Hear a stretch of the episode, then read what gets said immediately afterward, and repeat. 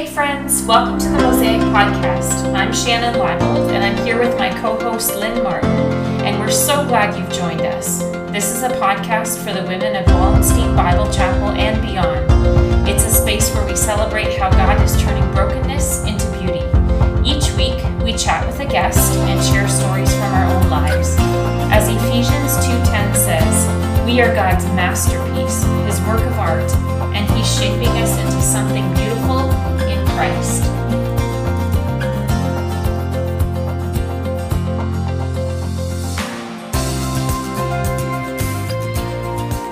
Welcome to episode 55 of the Mosaic Podcast. I'm your co host, Shannon. And I'm Lynn. And we are delighted to be with you today. Thank you for uh, pressing play as you're going about your day. Uh, we have a great episode lined up for you today. As always, uh, we are continuing in our series on prayer with our book How to Pray by Pete Greig. And so we're going to be discussing a couple chapters in the book. We have a great conversation with Janice Lippert, and then we have another uh, art piece and teaching time about prayer. And so that's kind of where we're headed. Uh, today. We also we want to share something personally with you an example of um, since we're talking about prayer an example of when we know that god has spoken to us either as a result of uh, contemplative prayer, which we're going to talk about today, or listening prayer. And so we want to share a personal story about that, but we thought it might be better to do that after the book discussion, just so we can kind of lay the groundwork on these two things, and then we'll share an example of when we've experienced God speaking um, in one of those ways. So you can look forward to that. Um, but for now, let's jump right into the book discussion we are uh, on step four, which is called yield. And if you remember, the author uh, gives us an acronym PRAY, P R A Y. And we've talked about pausing, we've talked about rejoicing and asking, and now we are talking about yielding. And the two chapters we're talking about is contemplation and listening. And so, um, like Lynn said before we hit record, we're talking about not talking in prayer. That's what we're trying to do today. So um, there's lots of words here. He he does a great job of talking about it, but it's true. This is a part of prayer where we're really largely not not speaking. So it, we're we're tackling something today. I think that probably most of us who are listening are are maybe not as comfortable with. Maybe I'm wrong, but. Um, I think it's always something a place to be stretched and grown in. For sure. So he begins the chapter on contemplation with a story of a conversation he had with Brennan Manning. And our author, if you remember, has started the 24 7 prayer organization. And so he was sitting down with this gentleman and he said, So you guys are praying night and day, right? And uh, Pete nodded. And then uh, Mr. Manning said, So tell me, how do you ever know when you've prayed enough? And of course, um, Pete wasn't quite sure how to answer, but he kind of fumbled his way um, through an answer. And then eventually, uh, Mr. Manning talked about how um, perhaps it's the most important thing is not what we say in prayer, but but to actually just go into God's presence and and to sit and and to listen with Him or listen to him. Um, and that's that's contemplative prayer. He says this, what if the hour you spend in the prayer room is when you refocus on Jesus so that you can carry his presence with you into the other 23 hours of the day with a heightened awareness that he is with you, he is for you, that he likes you, that he hears your thoughts. And then you start to pray in real time you instinctively lift situations to the Lord in the actual moment that you experience them. While you're watching that distressing news report or hearing about your friend's latest crisis, you're not, no longer deferring all your prayer to some later, holier moment because your whole life is becoming that holier moment. And I love that. I love the idea of, of praying in the moment and then using that time that we set aside to be with the Lord just to sit with him and to listen to his voice. And and this is something that I think we struggle with. We struggle with it in so many levels. We don't know how to stop and just be still in the first place. We don't know how to not allow ourselves to get distracted, and and then we also are are fighting. I think um, we we're living in a, a deeply spiritual world, and as a result, some of these practices are. Um, are learned already and, and very much um, a part of the, the New Age Eastern sort of mysticism that um, permeates our culture. And so when we hear some of this, I think we can get nervous and think, wait, that's not for me. But but there are countless examples in scripture and and and just even throughout lives of, of um, godly men and women in our in our our current history where this is where God works. It's not just a checklist. It's not just about okay, I do this and this and this and my prayer is done. Th- that's not that's just me working. Contemplative prayer is about God working and allowing uh, ourselves to see that. Mm-hmm. He says if petition is prayer at its simplest and intercession is prayer at its most powerful, contemplation is prayer as it at its deepest and most personally transformational. Yeah, I really like that. And I also I really like he makes this very practical and this is a, such a hard thing to explain. Um, and I think Greig does a really good job of doing that. He he takes it down to science, which helps us, I think, to understand. You know, we we understand when we talk about our brain, there's the left hemisphere and the right hemisphere. Um, and the left hemisphere that's the cerebral cortex so that's the thing the place where we we're more precise where we are using our minds for rational processing. But Greig makes the point that when god says um, we're to love him with all of our hearts all of our souls and all of our minds it's not just the left hemisphere of our of our brain. We're supposed to use the entire brain and that means that other side too um, where where it's that right side where we where there's sort of more of a subconscious thing going on and and where we're just seeking to learn and rest. And what i also love is that he gives us some examples that are really everyday because i think we can be a bit afraid of this. Um, but he says I, he actually believes that most christians already practice contemplation and experience god's presence way more than they realize. So then he gives some examples of of listening to a a song or singing a song corporately in worship and and as the you're in the middle of that song you really sense god's presence or or you feel like time stands still or um, like charles wesley says um, lost in wonder love and praise and so we we i think could all relate to some of those moments um, and that's just the the beginning of, of this idea of contemplation mm-hmm. So he goes on to talk about how to practice con- contemplative prayer. And he says, think about it as a journey that passes through three stages from number one, um, meditation, me and God, to uh, number two, contemplation, God and me, to communion, only God. And I love thinking about that, how it just gets. Um, our focus is is changed from ourselves to God.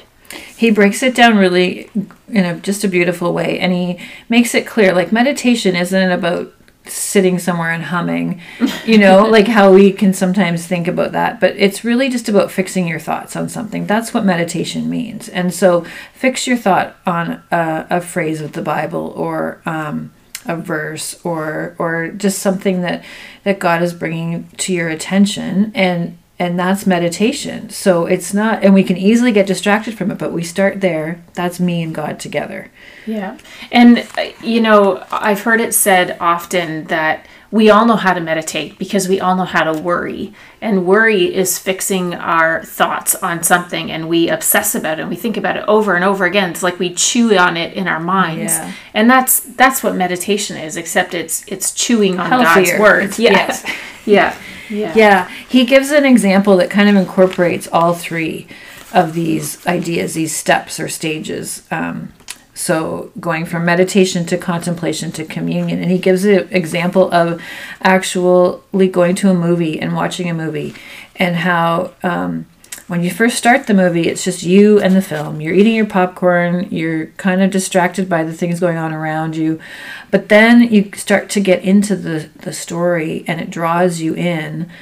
And and now you're starting to care about about those characters it's starting to feel real. So it's gone now from meditation to, to contemplation. And then if the movie is really good like so great you don't even remember where you are. You you're all into the story. It's all about the film.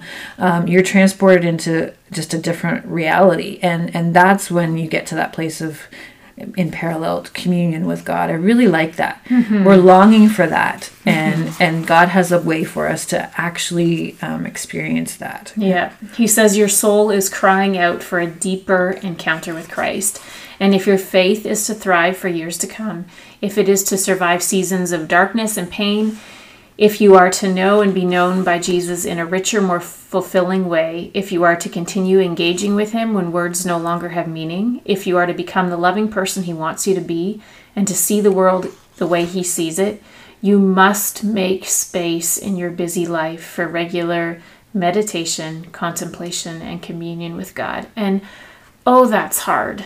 That's so hard because we all have a million things to do every day. And so to carve out space to to just be with God, it seems so unproductive. Yeah, it's true.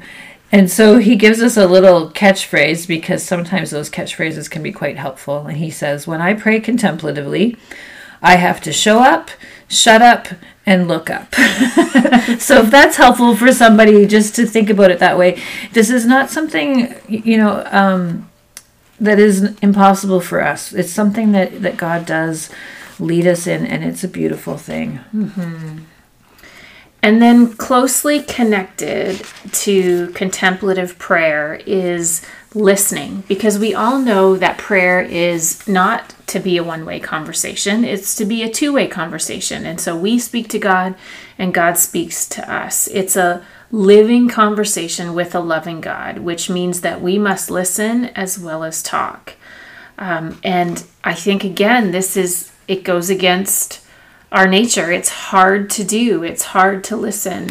Well, and, and we fall victim so easily to thinking what if this isn't god's voice mm-hmm. right because we we have other voices that are clamoring for attention all around us and we want to get it right. And I think sometimes we so badly want to get it right that we're afraid to make a mistake mm-hmm. or or yeah, and that's God God is such a God of love and graciousness and if we're truly seeking him, even if we do mess it up, he's going to make that part of the journey that's mm-hmm. going to be beautiful. Mm-hmm. And I think too another way we miss his voice is that God doesn't typically shout he he speaks in a still small voice and like like Lynn said, there are so many other voices in the world clamoring for our attention. And I know myself, I have a podcast going, or typically it's a podcast.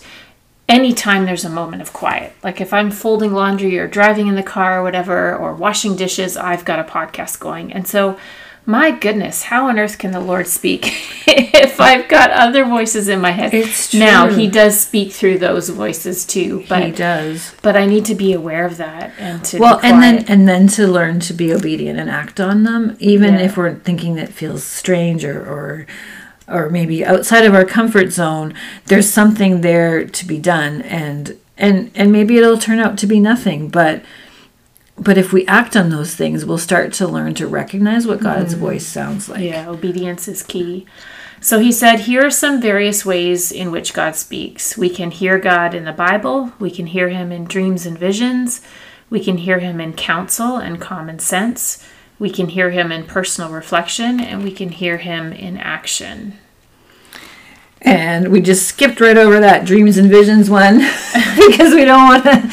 We think, "Whoa, what could that be?" But I think like that happens too. God does; He shows us images in different ways, and it can just be as simple as seeing a sign somewhere, like an actual living, breathing sign that is just hits us right where we need to be. God uses the small things and the big things, and and and these are all true things that God does. Mm-hmm. So let's talk a little bit about hearing God in the Bible. Um, he says the Bible wasn't meant to be read through, it was meant to be prayed through. Mm-hmm. And I think that's so good because the Bible is God's communication to us. And when we pray it back to Him or pray through it, engage with it as if it's a conversation, that's so. Um, it's so meaningful and helpful. He says the Bible is more than an inspired doctrinal textbook.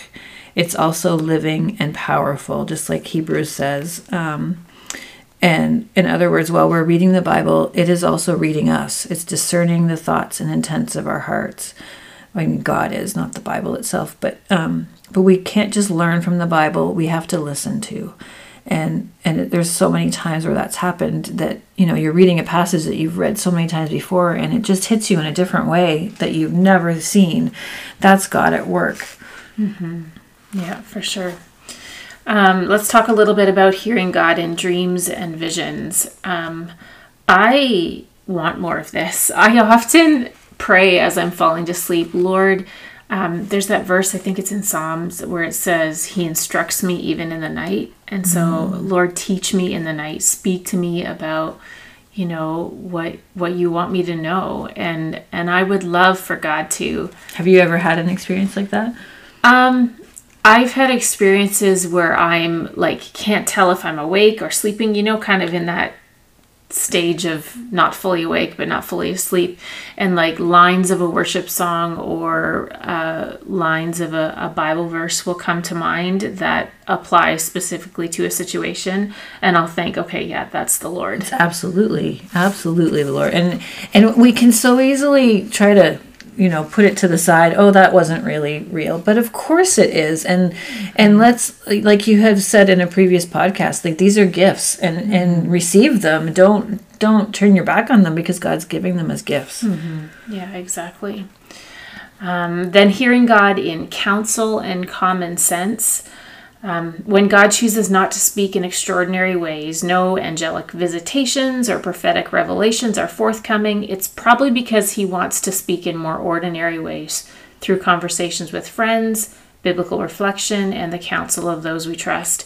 And I find that that's God speaks to me through ordinary means and when mm-hmm. I when I actually stop and attribute, you know, what what someone has said or whatever that connects to my situation, attribute that to God speaking to me, I feel like I notice it more if I actually say, no, that's God. I think it's about learning to use our attention muscle, mm-hmm. for lack of a better way of phrasing it, right? To learn to be more attentive because God is speaking to us mm-hmm. constantly mm-hmm. in so many ways. And and yet we we just it's so easy for us to write it off in our brain but instead if we actually turn on that button in our brain to say yes mm-hmm. okay i'm gonna i'm gonna attend to this and and see what god has he answers the mm-hmm. questions that we we we bring to him mm-hmm. yeah and that relates to hearing god in personal reflection most people today miss the voice of god because it's not because it's too strange but because it's too familiar yeah, he he's this was really good. I was reading this earlier and I just it felt like exactly what I needed to hear in the moment mm-hmm. because you know, sometimes you're so anxious and so caught up in okay, God, please reveal this to me or help me know what to do here or speak to this person, whatever our prayer request is. And and sometimes you just need to step away and go about your day mm-hmm. and then god does speak. And mm-hmm. and sometimes it's about just sort of turning off that part of your brain that is so hyper aware. Yeah. Yeah and then it comes to you. Um, and then finally hearing god in action. And this um, goes back to what you said earlier lynn about obedience. You know when we hear the voice of god we need to obey and then we'll we'll recognize it um, easier the next time. I really like he says he gives us two questions to just you know when you're trying to decide is this from God or or am I supposed to do this or whatever it is that question of obedience. He says, um, ask yourself, is this like Jesus? So if I obey this idea, would the resulting action reflect the character and purpose of Christ? It is is it the sort of thing that he would do? So it's kind of going back to that remember that WWJD phrase mm-hmm. thing? It's it's that. Is this like Jesus? And then the other question, what's the worst that could happen if I were to get this wrong? Mm-hmm. And you know, if it's not going to be I mean, if the worst thing is you're going to be embarrassed, you got to go for it, mm-hmm. guys. because yeah. sometimes it's just about getting us out of our comfort zone. that's what the obedience is calling us Yeah. to. Yeah. And so definitely learning to hear the voice of God is is a process and I'm oh man, I'm still learning. I'm Yeah. it it it's going to take a lifetime to kind of cultivate that relationship where I easily recognize his voice. And so we just want to encourage you to uh, make space in your life to listen, to um, just meditate on his goodness and his glory, and allow him space to speak to you. And we want to just end, those are the two chapters, but we want to end this discussion by giving you a personal example of when we know that God has spoken to us, either as a result of contemplative prayer or listening prayer. So, Lynn, do you have an example? Yes, and I didn't write it down, so I'm going to try to not just keep on talking. we'll see how that goes. Um, it's a long story, but um, basically, I, I had about a year and a half where God spoke to me through uh, a journey of coming to be thankful for the rain as well as the sun, which sounds kind of silly, but um, I was a friend and I were praying, and she actually pushed back on me pretty hard because I had made a comment about how much I hate the rain, and and we were actually reading um, Psalm 84 together, and um, that was the passage in in Psalm 84 that stood out to me was when it was talking about the rains, and I couldn't understand why God would speak to me with the rains because I don't like rain. And so she said, "Well, why? How could you not like rain?" And she sort of pushed back, and you know, this is where how things grow, and this is if we didn't have water, we couldn't survive, and um, and that just started me on this journey, and it really was about learning to be attentive. And there were lots of things. The part of it is that so amazing is that it, there were a lot of things that happened over the course of that year, and it all actually revolved around seeing rainbows at different times. Um, and it was so clearly from God uh, to the point that one of the times that I saw a rainbow, and I didn't know this was possible, and so it's it, I always hesitate to share it because it it was so beautiful, but I was actually driving, and the rain was coming down to the left of my car and the sun was shining to the right of my car and the rainbow shone and it was actually shining on my car which you know the whole idea of getting to the end of the rainbow i was at the end of the rainbow That's really cool. and i just was in awe of that and i think i would have been in awe of that regardless but in light of this whole journey right. and it was just god was redeeming those moments and bit by it bit and it was so personal and so very much between god and me that he wanted to show me that he had something beautiful. And and especially i was thinking today that with the rainbow the rainbow has been almost well not almost it has been stolen from us for what the symbolism of it really is in god's eyes. And so to reclaim that i think um yeah it was just really important. So that's my story with lots of other things in there but that i'm skipping but how about you shannon? Tell us your story. That's beautiful. Um, my story is from today, actually.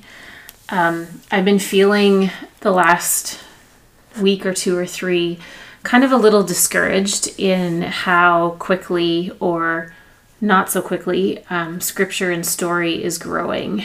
Um, and so this morning I was praying about it and I said, Lord, you know, wh- what do I need to do? Do I need to to buckle down and work harder, produce more, do more social media?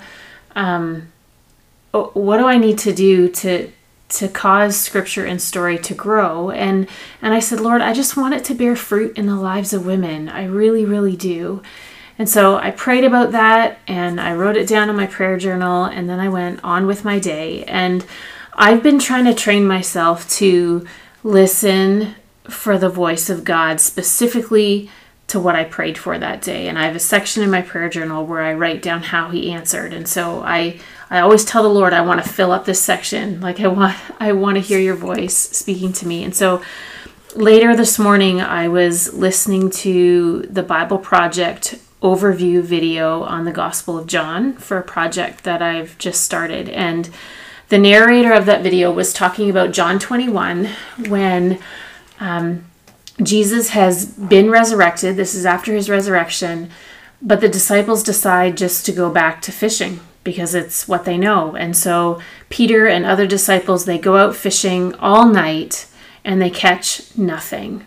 And as the sun is coming up in the morning, um, Jesus is standing on the shore and he calls to them and says, What have you caught? And they say, Nothing. And Jesus says, Cast your net on the other side of the boat.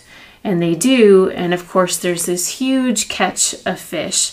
And then the narrator of the video said this As followers of Jesus, we are most effective in this world when our focus is not on our work, but on simply listening for Jesus' voice and obeying him when he speaks.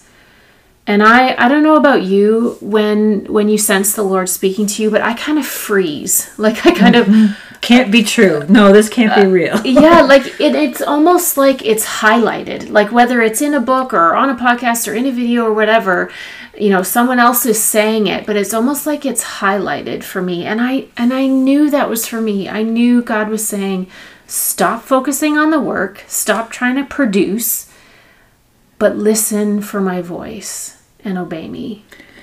You know that that is addressed uh, if you remember in the chapters we just read. And you when you're mm-hmm. saying that it's making me think of it. And i did put a star beside it. Um, it, he's quoting a man who um, when they found his journal after he had died he he says one of the very last things he wrote in his journal was that the usefulness of my life is his concern not mine it would be indecent of me to worry about that Wow. and I say that to not just you, Shannon, yeah. because it's so true of all of us. We want, yeah, we want to, we want to bear fruit. Well, that's this is he's saying that's God's business. Yeah, it is. It's true. That's yeah. So, yeah, those are just a couple of examples of how God has spoken to us. And um, again, I just encourage you to to listen for the voice of God. Allow space in your life to do that and then to act on what he says. Yeah, because he is speaking. He really is. So just we just need to listen.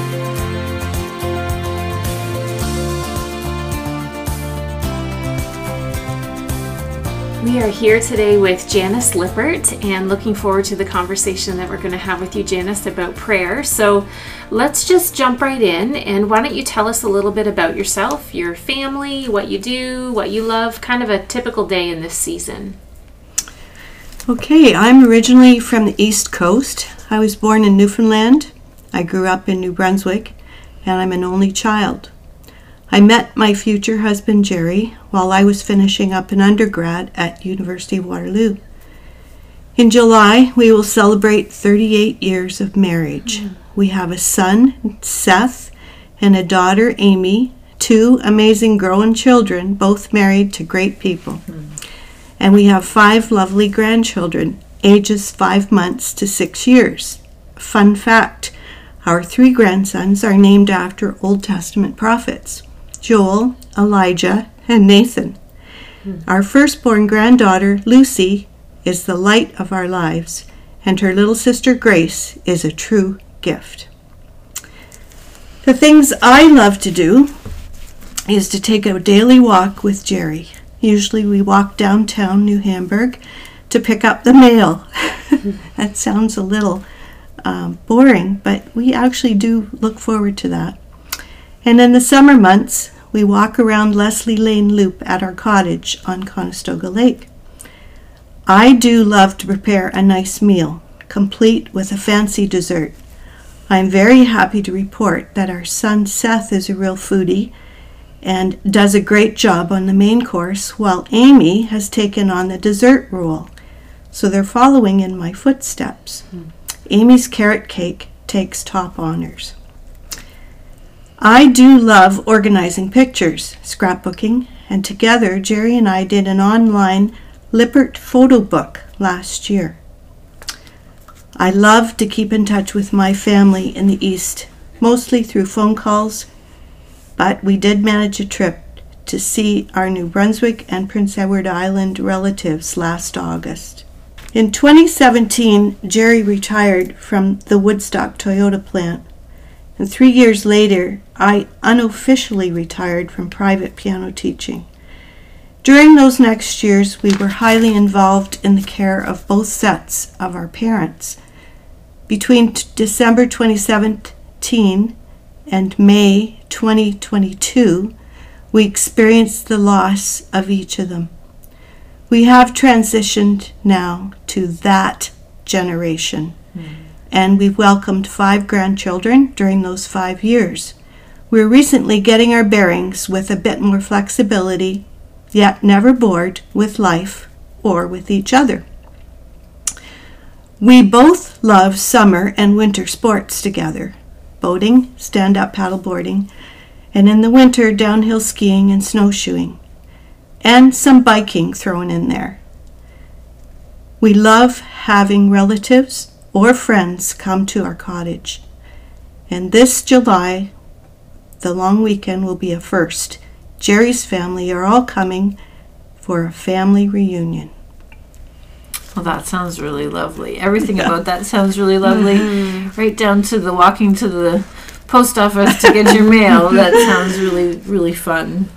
Yeah. So, so Janice, you know we are talking about prayer, and, and when we asked you if you would consider coming on, you were excited because you love to talk about prayer. So we're excited to hear what you have to say, and we know you will have something beautiful to share. Um, so we want to know about your current prayer rhythms. Um, how and when do you pray, and and what is going well, and what do you find difficult? Okay, I'd say for the last 10 years, my personal time of prayer happens first thing in the morning. So I have this devotional, which I showed you earlier, and I have a pre prayer ritual. And it doesn't always have to happen in this order, but usually I gather my thoughts by reading the daily devotional. And then there are three designated sections of the Bible that I read for each day. And this is designed to take you through the Bible in a year. And then the journal section, I might write in, actually, I might write in that first. It depends on my mood. And the final thing, when I really get down to prayer, I pull out a separate prayer journal of just a blank book. I always have the day and the date at the top. And for the entire page, that is what I pray for for that day. So And you, I- you've done I- it before ahead of time. Is that I write mean? it out. And so um, it's a blank page. So this morning, there's nothing on that page. Okay. The first thing I prayed for was the interview. Okay. And so sometimes I will um, record future prayer requests, say two to three weeks down the road, uh, what might be happening, so I don't forget. And I find out specifics so I can pray more intently for that need or the person. And I look back over most of the time two to three weeks in the past, sometimes even longer, and I rejoice over answered prayer. And I, um, it helps remind me to keep praying for a certain situation or a person. And sometimes I have an ongoing daily prayer request for a person who's struggling in a deep way. Um, the following verse from Psalm 5, verse 3, really resonated with me over the winter months. In the morning, O Lord, you hear my voice. In the morning, I lay my requests before you and wait in expectation. Through the years, I've read and used many helps on prayer, and the thing that works for me is to just do it. One little tidbit I will share, though, that my kids think is rather funny is SSS. I prayed it for them, and now I'm praying it for their children.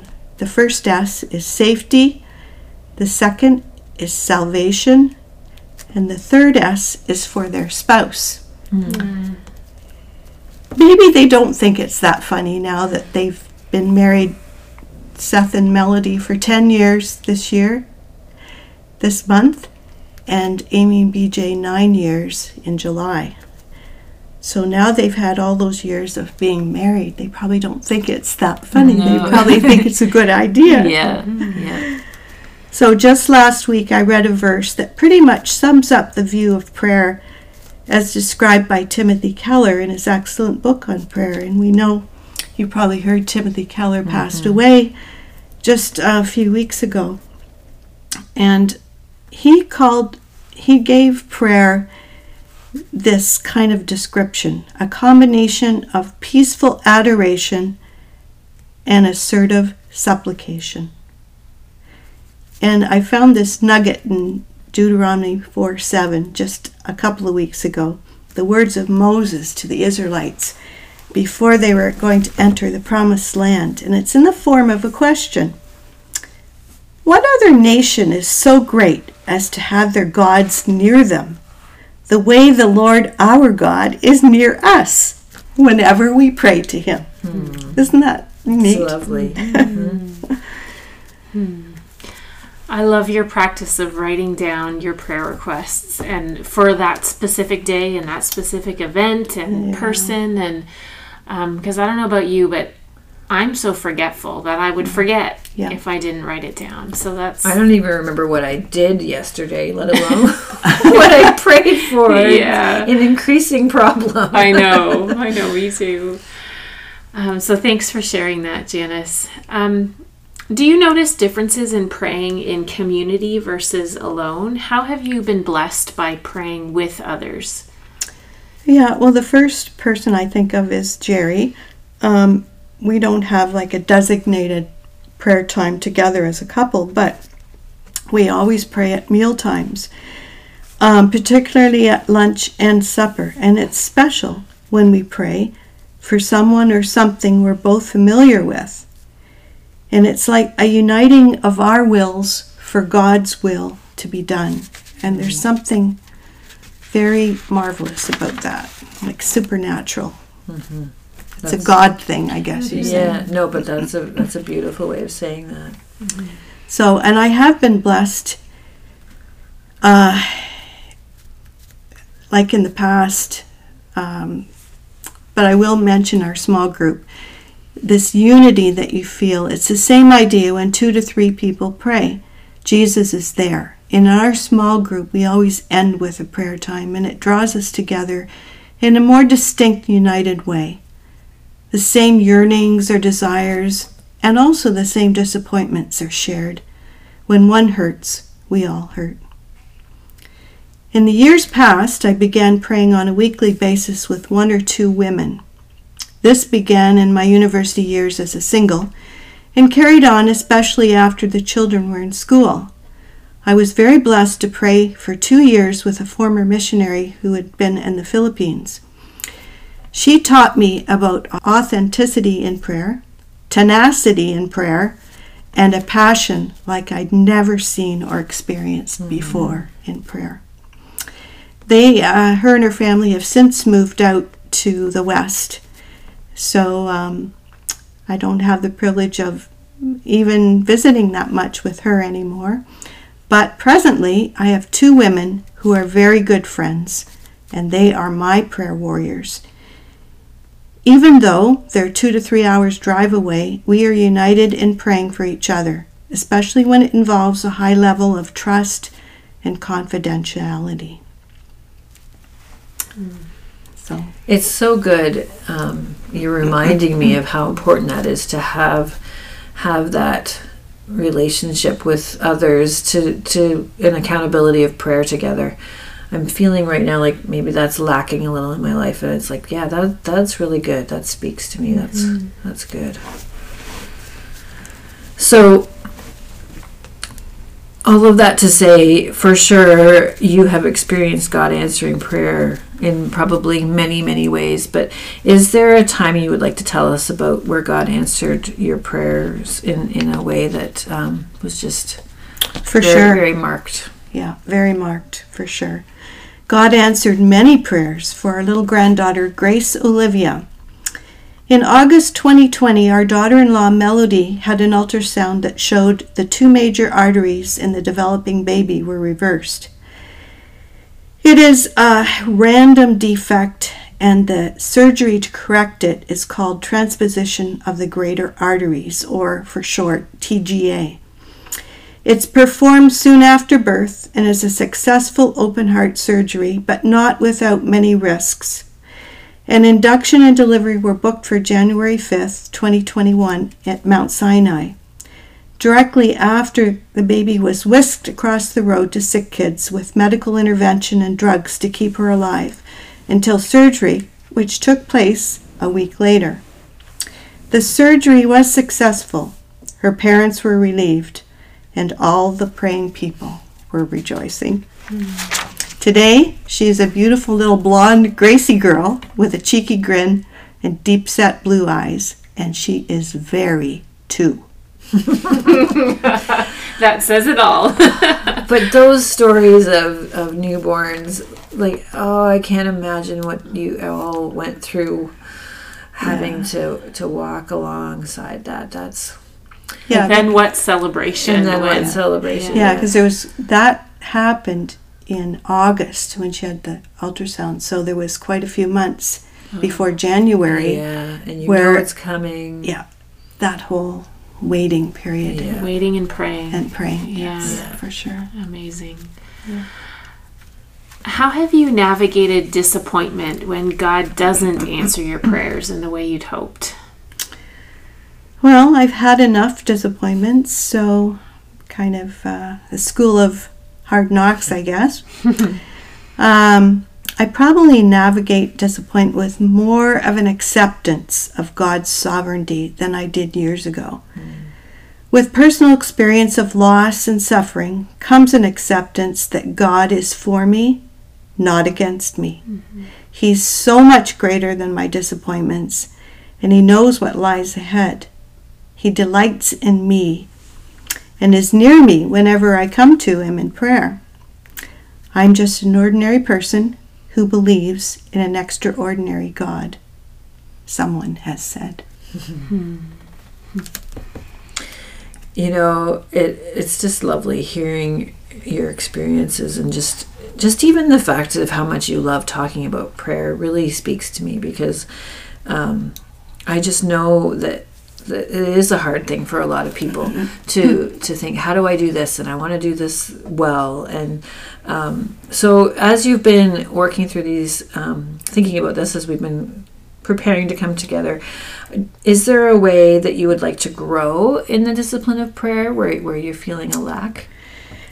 Um, as I spoke about past years of actually praying with one or two women, that's probably the lack in my life right now because the women that I pray for or they pray for me were distanced.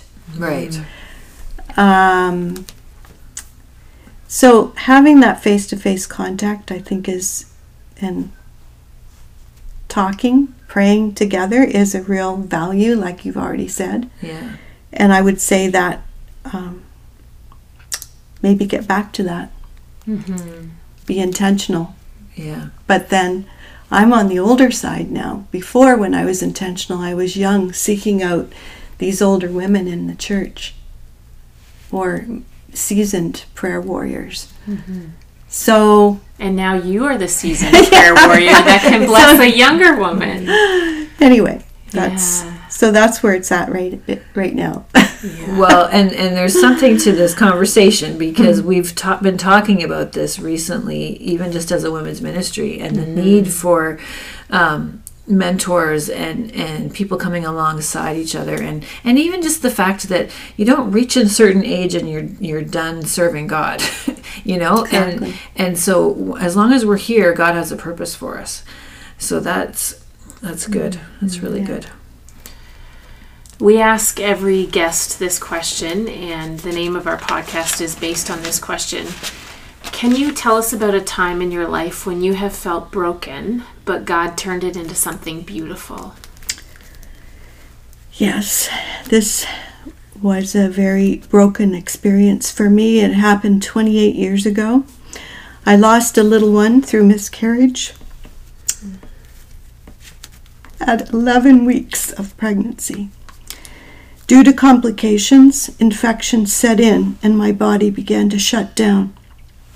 At that time, my parents happened to be visiting from New Brunswick, and with mom being a nurse, she urged Jerry to take me to emerge.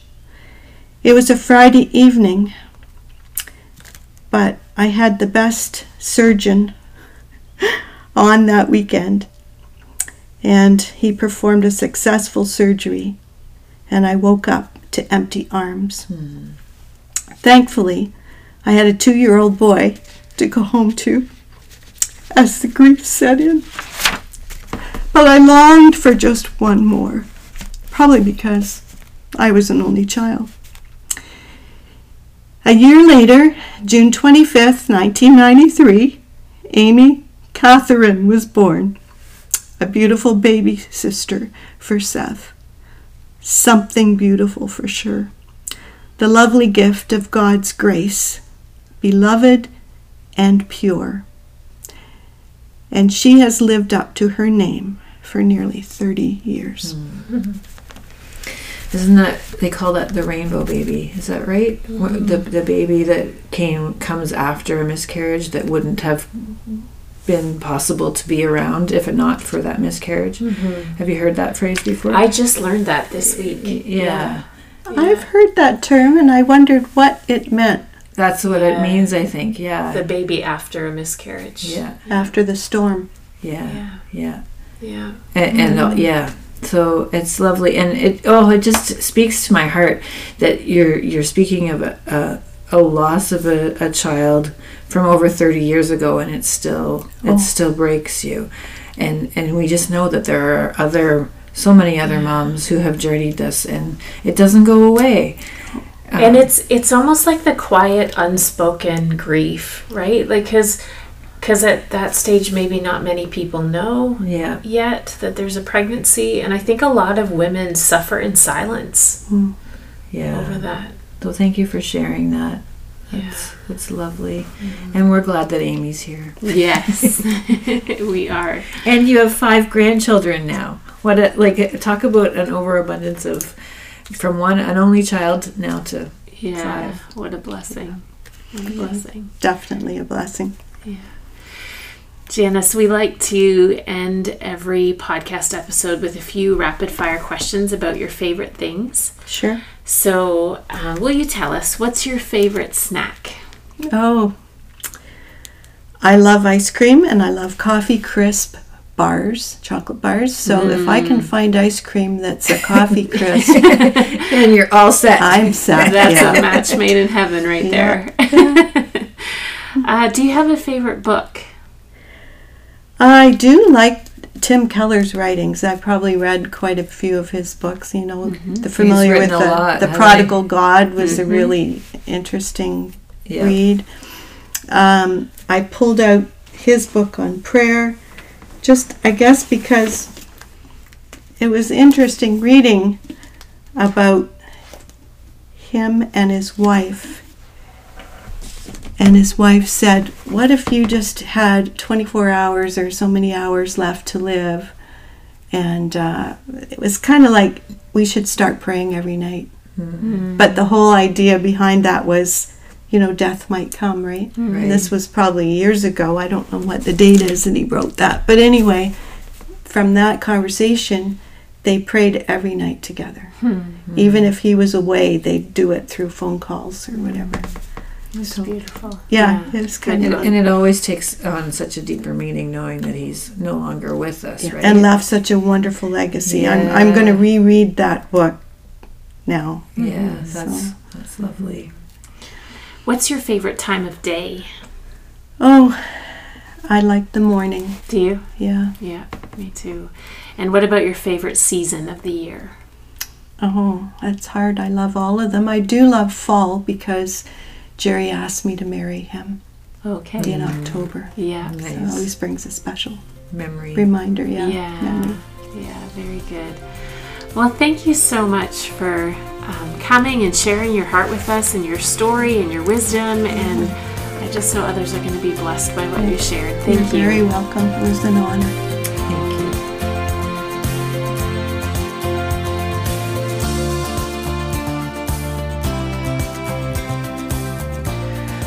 So, as we've been journeying along through prayer, if you'll remember, uh, for this segment, we have been looking at the artwork of Makoto Fujimari. And I'm sure I've butchered his name as much as I have probably done a terrible job of explaining some of his artwork. It is it's really hard to describe his artwork. It's something you really need to see. And and I think more more than some you really need to see in person. And so I've taken you a bit on a journey. I've told you actually um, that there are there is an opportunity to see some of his artwork in person and I am so excited to have been able to do that and I would actually love to go back to uh, Redeemer University, which is not very far from here, and just stand and, and take in some of his work.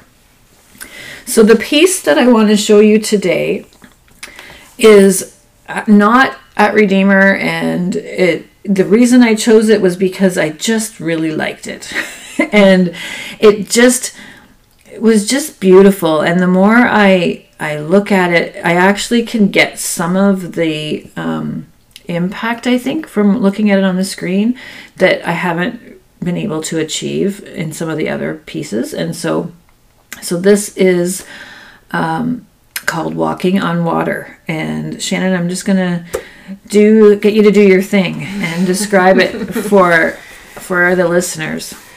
So it's um, blue painting on a white background, various shades of blue, and it looks like um, kind of just swirling blue. At first, I thought it was uh, snow, images of snow and various depths of snow, but now I can see a little bit of like it would be water kind of swirling. Like it's a fascinating thing because how do you capture swirling, raging water to get to get the look? And um, yeah, I, I I know I see what you're saying, what you're seeing, because it makes me think a little bit of icebergs or that kind of thing. But this actual piece of uh, art that he did, he calls "Walking on Water." He actually also uses it as the cover for. He's written at least two books that I'm aware of, and um, one of them is called Art and Faith, and he uses this this painting as um, as the cover for the book. So it obviously means something to him. And one of the things that he says in the book is that there is no art if we are unwilling to wait for paint to dry.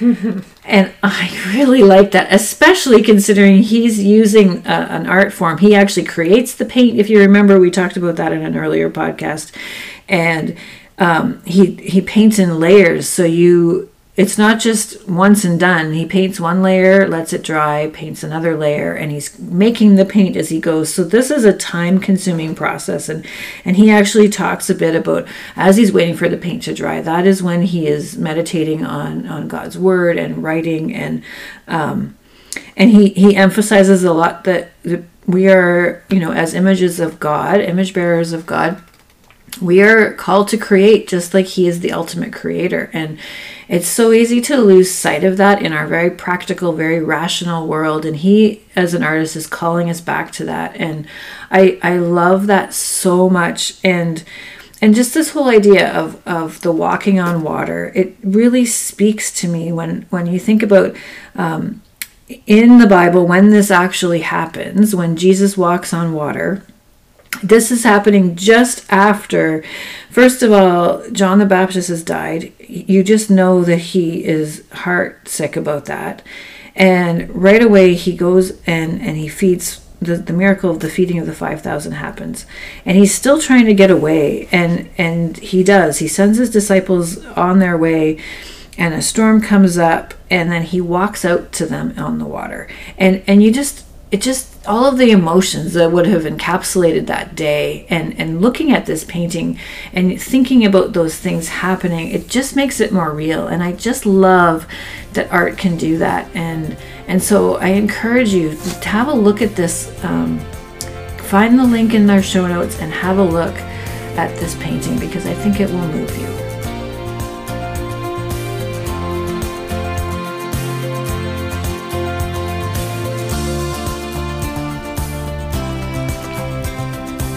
In our teaching time, in our series on prayer, we are looking at various prayers in Scripture.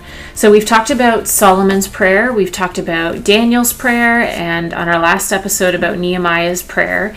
And now we're going to shift our focus to the New Testament and talk about several of Paul's prayers, the Apostle Paul's prayers in Scripture. So we'll talk about two of them today and then uh, two on our next episode.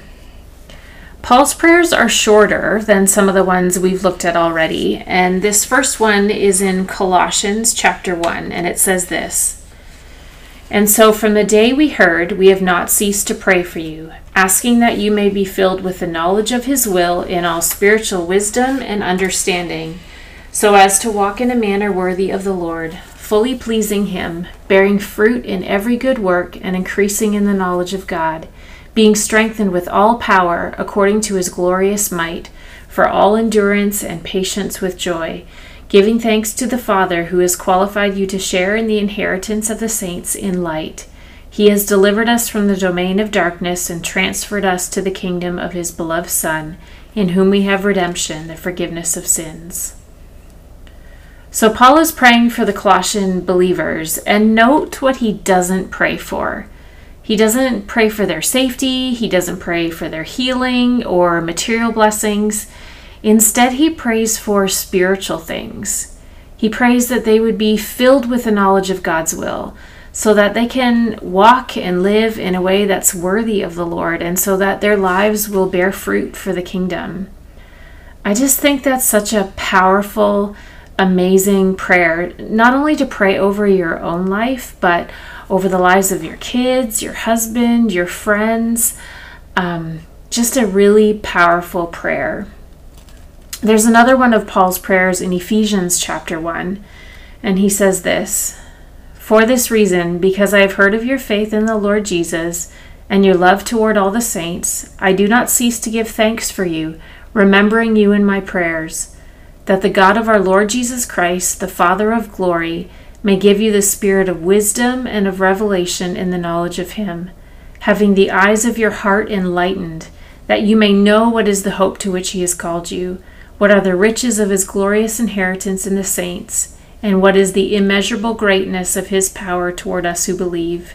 According to the working of his great might that he worked in Christ when he raised him from the dead and seated him at his right hand in the heavenly places, far above all rule and authority and power and dominion and above every name that is named, not only in this age, but also in the one to come. And he put all things under his feet and gave him as head over all things to the church, which is his body, the fullness of him who fills all in all. So again, we see here that Paul is praying for spiritual things. He asks for the eyes of their hearts to be enlightened. He wants them to know the incredible hope to which they were called. He wants them to experience the immeasurable greatness of God's power. Again, this is such a powerful prayer to pray over your loved ones. I think um, as I read these prayers, I'm convicted because my prayers don't often sound like this.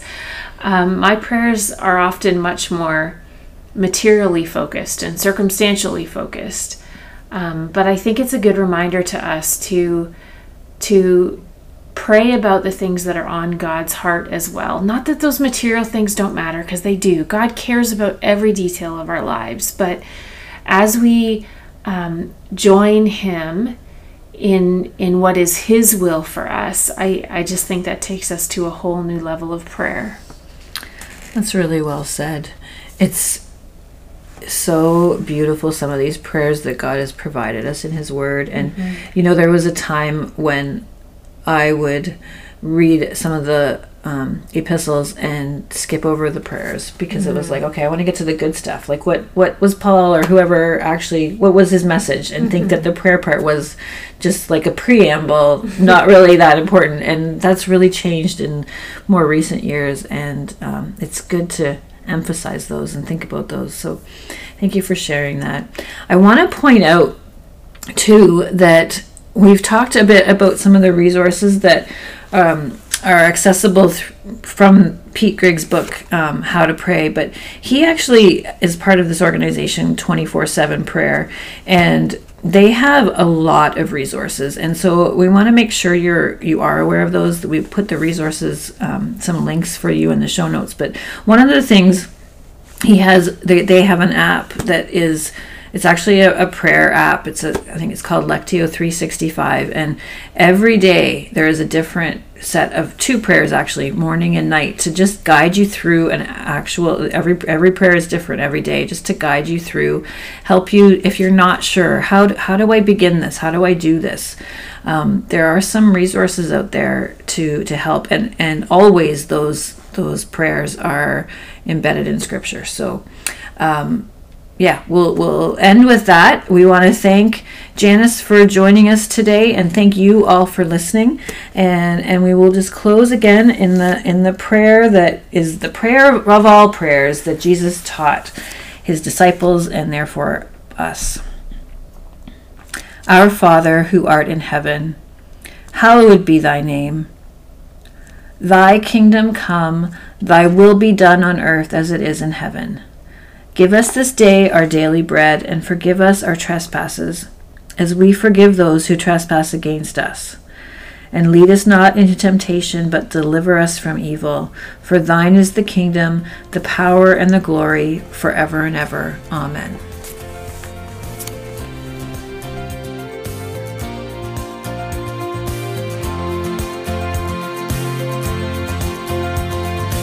Thank you for listening to the Mosaic Podcast a podcast for the women of Wallenstein Bible Chapel, where we meet one another in story, in art, and in Christ.